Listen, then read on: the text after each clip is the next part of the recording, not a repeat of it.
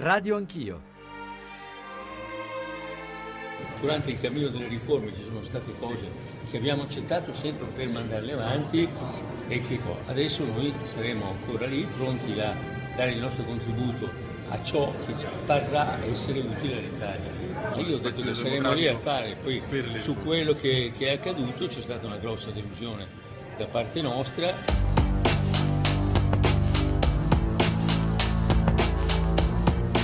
La rottura del patto del Nazareno da parte di Forza Italia per Fratelli d'Italia è da sempre la prima condizione per provare a ricostruire il centrodestra, un'alternativa a Matteo Renzi. Dire di no alle sue ridicole riforme e cominciare a occuparsi dei problemi degli italiani, che sono la disoccupazione, una tassazione ormai arrivata a livelli insopportabili, un'immigrazione incontrollata, il rapporto con l'Europa. Su questo noi come Fratelli d'Italia ci siamo trovati da soli, speriamo di avere domani più alleati. Questo era, come si dice, un, un accordo serio, importante, peraltro inventato e ne va merito dal Premier Renzi, che per la prima volta ha parlato chiaramente di un dialogo che superasse gli staccati tra maggioranza e opposizione su determinati temi, salvo poi rimangiarselo e rinnegare eh, questi presupposti. Quindi i voti parlamentari non sono un problema nostro. Intanto noi eh, diciamo di sì ancora una volta alle riforme. Il nostro patto per eh, sostenere il governo include anche il patto sulle riforme e ancora una volta si dimostra la nostra indispensabilità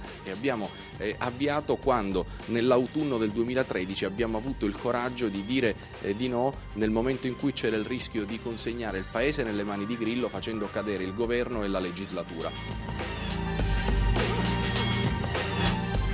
Sono le otto e trentaquattro, buongiorno a Radio Anch'io, buongiorno da Giorgio Zanchini. I titoli dei quotidiani e degli editoriali stamane sono abbastanza inequivocabili, ne cito qualcuno: il centrodestra è imploso, prigionieri della debolezza, alla deriva, ma anche liberi tutti, è finito il Nazareno. Insomma, lo sapete, la giornata di ieri, l'avete sentito nelle aperture dei nostri G R, delle sette, delle otto, la giornata di ieri è probabilmente l'esito, la coda delle elezioni del Capo dello Stato, quello che è stato percepito come un tradimento eh, di Renzi e che ha portato alla rissa interna, alla spaccatura, poi chiamiamola, definiamola come vogliamo, lo faremo nel corso della mattinata, all'interno di Forza Italia, che in sostanza ha deciso di rompere il patto del Nazareno, forse di congelarlo. Noi stamane vorremmo discutere di questo con diversi protagonisti del centrodestra, in primis Raffaele Fitto, ma poi ci sarà anche Maria Stella Gelmini, Matteo Salvini, anche il presidente del Partito Democratico Roberto Speranza, molti osservatori, e metterli a confronto come ogni mattina con voi ascoltatori, con i vostri sms, con le vostre mail, mail con la vostra viva voce. I nostri riferimenti: ottocento zero cinque zero zero zero uno è il numero verde per intervenire in trasmissione, lo ripeto, ottocento zero cinque zero zero zero uno, e poi il numero al quale mandare sms, whatsapp, anche whatsapp sonori, firmandovi in testa e poi lasciando un messaggio di più o meno trenta quaranta secondi, tre tre cinque sei nove nove due nove quattro nove, lo ripeto, tre tre cinque sei nove nove due nove quattro nove, e poi ancora Radio Anch'io chiocciola rai punto it per i messaggi di posta elettronica, i vostri post sulla nostra pagina eh, Facebook. Parlare di centrodestra, della crisi del centrodestra, credo che sia un'espressione legittimamente usabile oggi, eh, vuol dire parlare di una questione che non è proprio irrilevante per la sorte, per la storia di questo Paese: la riorganizzazione del bipolarismo italiano. Raffaele Fitto, buongiorno e benvenuto. Buongiorno, grazie. Parlamentare di Forza Italia, ieri è stato quello che probabilmente, ieri, in queste settimane, ha usato le parole più dure nei confronti della gestione del partito, ma anche della leadership di Silvio Berlusconi. Claudio Tito è responsabile delle pagine politiche di Repubblica, saluto anche lei, buongiorno Tito. Buongiorno, buongiorno a tutti. C'è un ascoltatore e poi le voci dei cittadini, dell'opinione pubblica su quello che sta accadendo nel centrodestra, che ci premeva far ascoltare a Raffaele Fitto, ma partirei subito da Daniele. Daniele, buongiorno, benvenuto. Buongiorno, grazie. Che ci dice? Beh, io penso che per ricomporre il centrodestra, ma in realtà per riprovare a un progetto politico, occorre, occorrono alcuni denominatori comuni. Credo che innanzitutto bisogna mettersi dalla parte dei poteri deboli, e oggi i poteri deboli sono le piccole e medie imprese e le famiglie, quindi il centrodestra dovrebbe riscoprire l'importanza. Cioè lei ci sta fare... dicendo che il centrodestra non rappresenta più quello che era stato invece, e la sua constituency direbbero gli inglesi, cioè proprio il suo elettorato tipo dal novantaquattro in poi. Ma sì, così come non lo rappresenta neanche il centro-sinistra e il P D, nel senso che i poteri deboli oggi sono appunto famiglie e piccole e medie imprese, ma anche i lavoratori delle grosse imprese che sono in crisi e vengono lasciati per strada. Quindi oggi occorre, più che parlare di politica, fare politica a favore di queste realtà che non sono più rappresentate, come dimostra l'allontanamento dei cittadini al voto. E questo è un punto, e, sì. Ed è molto difficile farlo se la politica continua a essere soltanto gestione del potere, potere, alleanze, strategie e non si rimette in gioco come spirito di servizio. Daniele, grazie. Vi dicevo, le voci degli elettori, dei cittadini, dell'opinione pubblica alla luce di quello che è successo ieri. Nicole Ramadori è andata in giro per la città e vorremmo che l'ascoltaste voi, ma che l'ascoltasse in particolare Raffaele Fitto e anche Claudio Tito. Radio Anch'io. Io penso sia un momento difficile per tutti. Per Forza Italia è più evidente. Ma secondo lei la leadership di Berlusconi è in crisi? No, relativamente. È logico che è discendente, non fosse altro per l'età. Le fibrillazioni in Forza Italia potrebbero portare Berlusconi a cambiare la linea sulle riforme e quindi mettere in dubbio il patto del Nazareno? Penso solo a moderare un po'. Sicuramente tutti hanno interesse a restare aggrappati. Berlusconi è un leader ancora, secondo lei? È un po', un po' troppo anziano diventato. Io penso che Berlusconi ci avrà sempre il suo peso dentro, dentro al partito. Quindi nessuna nuova dirigenza, come dice Fitto ad esempio? Ma penso che no. Certo, adesso non è che ci si capisca più molto cos'è, cosa non è, a che serve, a che futuro incontro. Sono un po' così, perplesso. Secondo lei potrebbe saltare il patto del Nazareno? Il Nazareno, ma esiste, c'è veramente, significativo, si è concretizzato in qualche cosa? Per entrambe le parti. La leadership di Berlusconi è in discussione, secondo lei? Quella verrà meno un po' alla volta, forse già che sta già venendo meno, solo che non ci sono altri, eh, il problema è quello. Forza Italia è Berlusconi, se non trovano il modo di, di mettersi insieme di nuovo sotto legge dei Berlusconi, Forza Italia si va a sparire, quindi speriamo che adesso Berlusconi ottenga a marzo dalla Corte Europea ragione sulla, sulla, sulla Severino, poi lui sarà in grado di nuovo di prendere in mano il centrodestra. Quindi non c'è bisogno, come dice Fitto, di una nuova dirigenza e di un nuovo assetto? No. L'obiettivo di Fitto è chiaro, insomma, lui vuol fare, vuol fare la Lega del Sud, insomma, quindi sta cercando i motivi per una rottura dalla quale può salvare il giovamento, insomma, però Fitto, insomma, non, oramai non fa più parte di Forza Italia. Eh, io credo nella mia mischinità che hanno tradito molto Berlusconi, che Berlusconi era un uomo molto bravo, molto intelligente, e l'hanno fatto diventare l'ignorante l'ignorante. Berlusconi è un leader che soprattutto cura i suoi affaretti e poi dopo vengono gli affari del popolo, secondo me. Ho avuto sempre questa impressione. Quindi ci sarebbe bisogno di una nuova dirigenza? Forse sì. Che pensassero solamente a fare le riforme, che è la prima cosa. Poi a noi non ci interessa il patto del Nazareno, il patto di, di Francavilla, non ce ne frega proprio niente. E siccome ha fatto una figuraccia Berlusconi, se li mettesse un attimo in riga e si mettesse a lavorare. Quindi ci vorrebbe una nuova dirigenza, come dice Fitto, per Forza Italia? Ma questo, guarda, noi non, a un certo punto non ci interessa, l'importante è che vadano avanti. Raffaele Fitto, ha sentito una delle voci, eh, non fa più parte di Forza Italia ormai Raffaele Fitto, è vero? Ma guardi, questa è una discussione che va avanti da mesi. Porre le questioni politiche all'interno di un partito, per quanto mi riguarda, non vuol dire uscire dal partito. Peraltro penso che sia necessario in questo momento mettere in ordine due o tre cose. E noi poniamo, io insieme a tanti altri amici, dentro il partito con molta chiarezza e nettezza due grandi temi. Il primo, quello della linea politica. Non siamo più percepiti come opposizione di questo governo, non stiamo più rendendo chiara la nostra posizione sui temi economici, non rappresentiamo, lo diceva eh, Daniele all'inizio della trasmissione, sì, una fetta importante di società che abbiamo rappresentato per questi anni, perché si sente non più rappresentata, e l'astensione e il non voto e comunque il calo di consensi ne è una dimostrazione, e soprattutto sul tema delle riforme stiamo gestendo in modo assolutamente sbagliato tutta la questione, per la quale noi da mesi stiamo sostenendo delle tesi opposte, che non sono contro le riforme, ma sono per entrare anche nel merito delle riforme e per immaginare un patto tra contraenti che non veda chi dà le indicazioni e l'altro che le recepisca, ma che veda un confronto reale e corretto. Scusi Fitto, per essere sì, eh, le faccio però una domanda e poi le lascio finire sulla seconda questione. Per essere molto concreti, lei del partito. Che sta dicendo? La seconda questione è quella dell'organizzazione del partito. Non si può continuare con le nomine dall'alto, ma bisogna mettere in campo un meccanismo chiaro, forte, di legittimazione dal basso. Se questi sono i due, se questi sono i due punti sui quali lei insiste molto ed è ipercritico, allora la domanda successiva riguarda concretamente che cosa fare. Lei dice la linea politica della dirigenza del partito, anche di Silvio Berlusconi, è stata sbagliata, abbiamo perso tutto, abbiamo commesso molti errori, e quindi la domanda che le faccio è: lei a, a questo punto vuole scalare il partito, come sfiderà quella dirigenza? E l'organizzazione del partito non va bene così? Lei in sostanza chiede che le dimissioni di Brunetta e Romani vengano poi raccolte e diventino cosa vera e non soltanto una finzione, come è stata definita in queste ore? Su questi due punti, Fitto. Assolutamente sì, ma non solamente il tema dei capigruppo. Io penso che eh, non ci sia una personalizzazione dello scontro. Io ho stima nei confronti di tutti gli amici che hanno responsabilità nel partito. Si tratta di prendere atto che si è sbagliata completamente linea politica e che non si può interpretare un giorno una posizione e il giorno dopo la posizione opposta. Non ci si può un po' dimettere, non si può fare un po' di opposizione, non si può essere un po' a favore e un po' contro l'accordo con Renzi. Bisogna essere chiari nelle posizioni, e su questo ritengo che Forza Italia debba aprire un confronto molto chiaro. Guardi, per me sarebbe molto semplice se lei recuperasse le dichiarazioni degli ultimi mesi.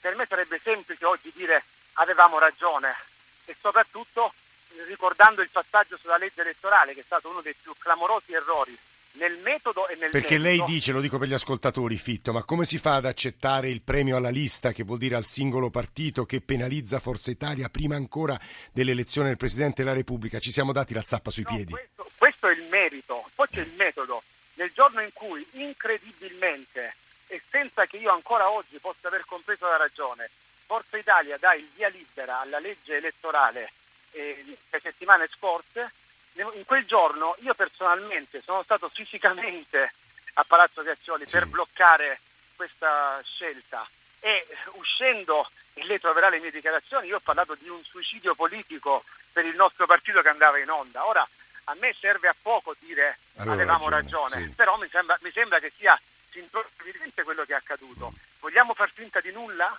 E io penso di no. Fitto. E vogliamo io... continuare con degli organismi che sono privi di qualsiasi legittimità statutaria, privi di qualsiasi legittimazione politica, e lo dico da tempo, e, lo, e si riuniscono questi organismi nella giornata di ieri per discutere della linea politica sulle riforme. Ma questi organismi si sono riuniti nei mesi scorsi per decidere cosa fare sulle riforme. Nella risposta c'è una domanda retorica di riforma costituzionale. Fitto, hanno... Fitto si fermi un secondo. Si, si fermi un secondo, tra poco vado da Claudio Tito per far spiegare agli ascoltatori un po' quello che sta accadendo nel campo del centrodestra, ma prima un WhatsApp, credo di Riccardo. Buongiorno, sono Riccardo, chiamo da Sansepolcro. Premetto che sono un elettore di centrodestra e sto assistendo impietrito alla brutta fine di Berlusconi. Questo perché da due anni si sta facendo tenere sotto tutela da Renzi, stretto tra la necessità di mediare gli affari propri e i brutti consigli del cerchio magico. Credo che da tempo l'onorevole Fitto gli stia consigliando di rifondare il centrodestra dal basso, magari partendo dai territori. Ho paura che adesso si, chiudi, si chiudano i cancelli quando i buoi sono scappati. Fitto, non fa che dare ragione a questo ascoltatore Riccardo dalla Toscana. Io sono più ottimista sulla parte finale. Io penso che ci siano, e le elezioni lo hanno dimostrato, tanti elettori che sicuramente ci hanno abbandonato, però si sono rifugiati nell'astensione.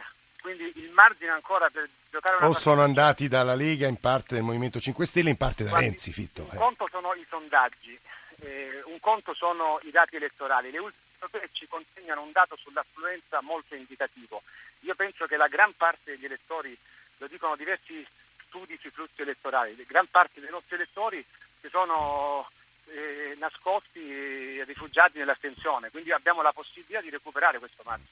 Claudio Tito, responsabile delle pagine politiche di Repubblica, stamane c'è un suo editoriale, una sua analisi molto severa anche su quello che sta accadendo, la debolezza la definisce all'interno del centrodestra, ma in particolare di Forza Italia. Tito, le chiederemmo un aiuto per far leggere a noi, agli ascoltatori, quello che sta accadendo all'interno in particolare di Forza Italia, ma che ha conseguenze enormi su tutto il quadro politico italiano. Tito. Ma il, il, il punto di partenza secondo me è questo. Eh, Forza Italia non è un partito normale, è storicamente, insomma, diciamo ontologicamente un partito personale, è il partito di Silvio Berlusconi.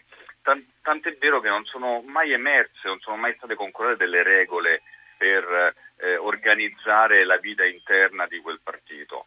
E, e quindi in una fase in cui Berlusconi è sì la fortuna di Forza Italia perché è la faccia ed è la, diciamo, il leader su, in, su, in cui si riconoscono chi vota eh, gli elettori di Forza Italia, sempre meno in realtà, però è anche la condanna, è la condanna perché è chiaramente un leader al tramonto, è un leader al tramonto dal punto di vista politico e anche dal punto di vista anagrafico. E questo, diciamo, fa esplodere tutte le contraddizioni di un partito che è nato da sempre senza, senza le regole di democrazia interna. Cioè lei dice è la qui... fine di un partito carismatico, un partito carismatico Beh, finisce con grande difficoltà. Eh sì. E quindi è chiaro che a quel punto viene meno il carisma di Berlusconi, esplodono le contraddizioni e in questo caso esplodono in una lotta fratricida anche le guerre delle correnti. Ormai quel partito è perlomeno spaccato in tre parti, se non in quattro. Fitto ne capeggia una, poi c'è il, il cerchio magico che sta, è il gruppo che sta intorno a, a Silvio Berlusconi, eh, poi c'è un'altra che, diciamo, è quella più dialogante, quella di, di Verdini e Gianni Letta, ma sono tutte fazioni ormai che puntano intanto a distruggere l'avversario interno e poi hanno un, un solo obiettivo, perché quello che Fitto non, non vuole dire è, è, è questo, ossia che l'obiettivo finale in realtà è, diciamo, accelerare la fine di Berlusconi e impossessarsi della guida del, del centrodestra, o almeno di questo centrodestra, e chiaramente siccome l'obiettivo finale è questo. Però non può essere detto, lei dice, all'interno di un partito personale carismatico. Ma certo non lo posso dire, perché poi omettono tutti quanti, perché una, una, una condizione che è fondamentale. Silvio Berlusconi non potrà candidarsi alle elezioni fino all'agosto del duemiladiciannove, quindi oltre la fine naturale di questa legislatura. Ogni volta, anche Fitto lo dice, ci sarà la Corte di Strasburgo. È una finzione questa. Non esiste nessuna possibilità. Le faccio un'ultima domanda per ora, Tito. Scarse F- che Berlusconi possa essere Fitto candidato. È con noi, è qui con noi collegato, lo sa, me ne faccio la domanda il, sul futuro politico di un partito che venisse conquistato eh, da Fitto, perché non avrebbe... In... insomma, sono tutte supposizioni, non avrebbe il bacino elettorale che il carisma di Silvio Berlusconi riusciva ad attrarre. Ma intanto bisogna dire una cosa, in, in, in ogni paese, diciamo, democratico un centrodestra esiste comunque, eh, diciamo, o vittorioso o sconfitto, ma esiste, esiste in Francia, esiste in Inghilterra, esiste in Spagna, in una democrazia un centrodestra eh, esiste sempre. Certo dovrà eventualmente fare i conti con una dimensione diversa, dovrà, do, eh, eh, diciamo, Fitto dovrà misurarsi nella ricerca di una sua leadership che è tutta da verificare, e in secondo luogo dovrà fare i conti con un sistema politico, itali- quello italiano, che è un po' diverso da- dai sistemi politici occidentali, perché ad esempio vede almeno la presenza di altri due poli, che è quello del Movimento cinque sì. Stelle e quello nascente che ruota intorno alla Lega sì. eh, diciamo di, di Salvini, che rischiano di, di trascinare verso una sponda radicale il centrodestra. Per questo, per questo diciamo, Claudio Tito, io provavo all'inizio della trasmissione a dire che è tutto in ricomposizione il bipolarismo eh, italiano. Alle parole di Claudio Tito, che giro ovviamente a Raffaele Fitto, vorrei aggiungere un po' di sms ci state mandando o WhatsApp sonori e fra poco arriveranno tre tre cinque sei nove nove due nove quattro nove e si chiedono, Vincenzo da Pisa, ma Fitto esattamente che cosa vuole, che cosa ambisce a realizzare? E poi Gianni da Verona, Fitto ha totalmente ragione, peccato che all'orizzonte non ci sia un leader carismatico e credibile. E neanche Fitto è un leader carismatico e senza leader noi perderemo sempre, scrive Gianni. E poi Vincenzo D'Aginosa, che invece è collegato con noi. Vincenzo, buongiorno. Vincenzo? Sì, io lo sento, buongiorno. Può andare in onda. Sì, buongiorno, eh, saluto tutti e saluto l'onorevole Raffaele Fitto, ovviamente mio conterraneo. E niente, io l'osservazione che facevo è che eh, la battaglia di Raffaele Fitto, ovviamente giusta, perché è un momento in cui il centrodestra ovviamente non sa dove andare, ma la ritengo nella direzione sbagliata, insomma, perché eh, un elettore di centrodestra lo sono stato, lo sono anch'io, eh, ma non sono un elettore anche di più, però in questo momento eh, l'Italia può essere salvata soltanto da una eh, da un raggruppamento verso il centro, è quello che ormai sta avvenendo, quello che avviene anche in altri paesi. Quindi in un momento in cui abbiamo un Presidente della Repubblica democristiano, un Presidente del Consiglio di origine democristiana, lui stesso Fitto di origine democristiana, io, non, io ma come tanti noi elettori non capiamo a direzione della nostra battaglia dove lo porterà. Eh, dove, sta Invece... andando, dove sta andando Fitto? Guardi eh, Vincenzo, ci permetta soltanto, siccome mancano un paio di minuti prima dell'onda verde del G R, di lasciare a Fitto la risposta. Raffaele Fitto. Di, di provare a dirvi questo. Guardi, eh, due considerazioni. La prima mm. relativa alle questioni che sollevava Tito. Innanzitutto Forza Italia è rinata eh, a fine del duemilatredici, ha un suo statuto e sono sette otto mesi che noi su questo punto battiamo molto. Abbiamo bisogno di un partito che venga eh, eletto, che abbia una classe dirigente non nominata per basso. Questo è un primo tema. La seconda questione, noi non abbiamo un problema di collocazione etica, ma dobbiamo recuperare i temi, gli argomenti, le questioni, le collocazioni che possono dare una rappresentanza a milioni di elettori e sui contenuti che noi possiamo giocare la prospettiva futura. E mi sembra che su questo la battaglia che dobbiamo condurre è una battaglia molto intensa e molto forte. Poi chi la guiderà lo vedremo. Come è noto, da molto tempo sono state fatte proposte di incarichi e nomine anche che mi riguardano. Sì. Io in questo momento privilegio un progetto che può servire a tutto il centrodestra piuttosto che uno strapuntino di carattere personale. Poi ci sarà in questo meccanismo di contenuti un terreno di confronto, io mi auguro le primarie e lavoro per quello, nelle quali il leader verrà fuori col consenso della gente e sarà legittimato e sostenuto da tutti. Mi sembra che non ci sia altro strumento, il resto è tutto opinabile. Dire che uno è bravo e l'altro è meno bravo può essere l'opinione legittima e rispettabilissima di ognuno di noi. Fermiamoci qui, la ringraziamo molto, è Grazie il leader della minoranza interna di Forza Italia, ma abbiamo toccato anche con Claudio Tito un tema importante, crediamo, la rappresentanza di milioni di elettori italiani che in questo momento, che hanno votato centrodestra per, per vent'anni, e in questo momento sono in grande difficoltà di fronte all'offerta, e tra, non a caso abbiamo invitato anche la Gelmini, Eh, ma, ma anche Matteo Salvini, Vittorio Feltri. Insomma, tra pochissimo, dopo l'onda verde del G R uno, ripartiremo con tutte queste voci e con voi ascoltatori.